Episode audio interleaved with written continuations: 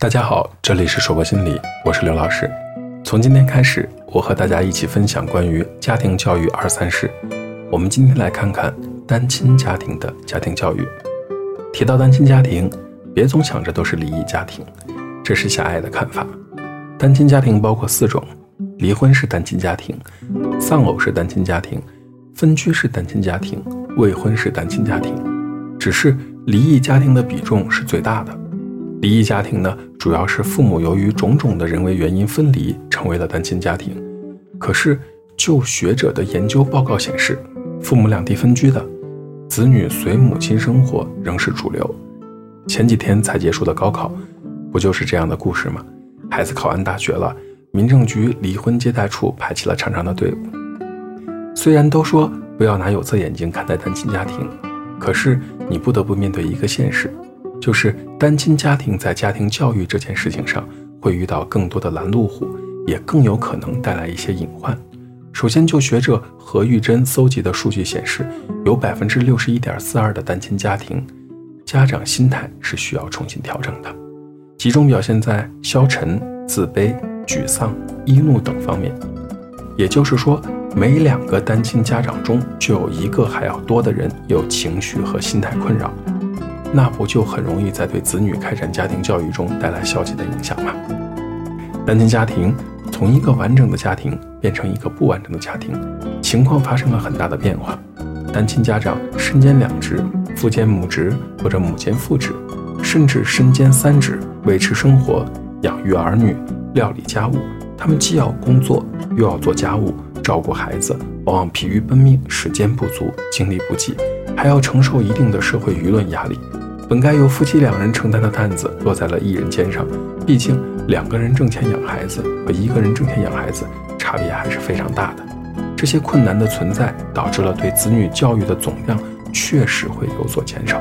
从这个角度而言，每一个带孩子的单亲家长也都是伟大的。在单亲家庭教育中存在着这样的一些问题：由于没有时间、精力和心情去关心学习科学育儿的知识、经验、方法。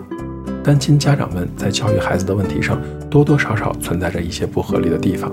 不少家长把教育的重心放在提高子女的学习成绩上，希望通过孩子的功成名就来为自己不幸的婚姻争一口气。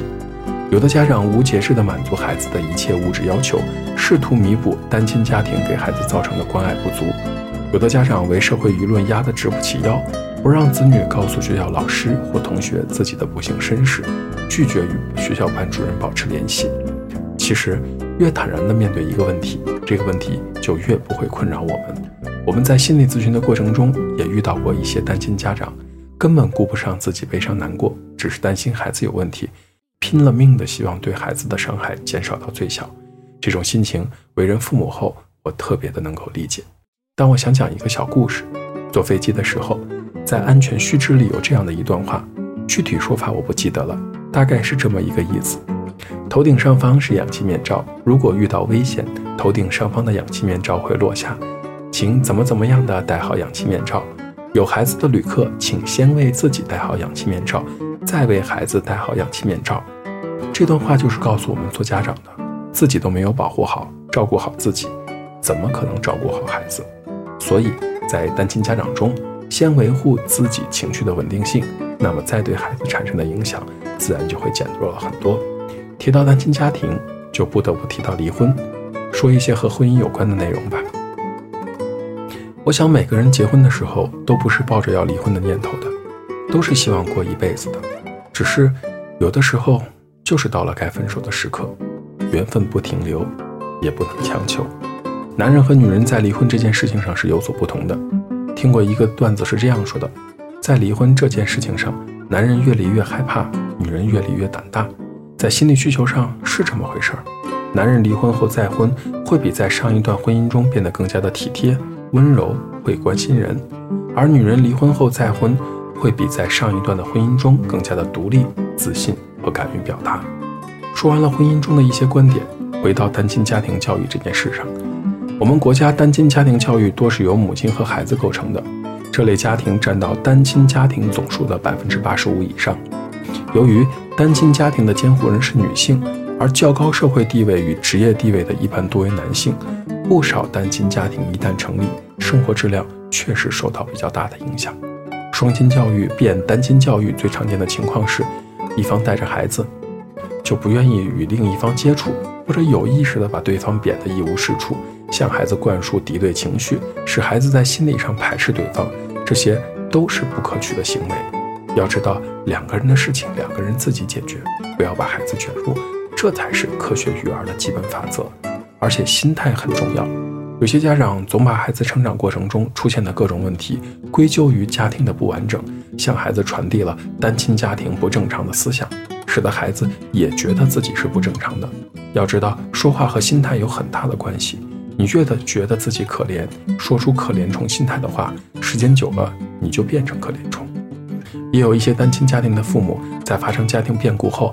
往往把孩子看作是自己的财产和命根子，他们把自己的全部希望都寄托在孩子身上，特别是一些经济困难、社会地位低下的单亲家庭。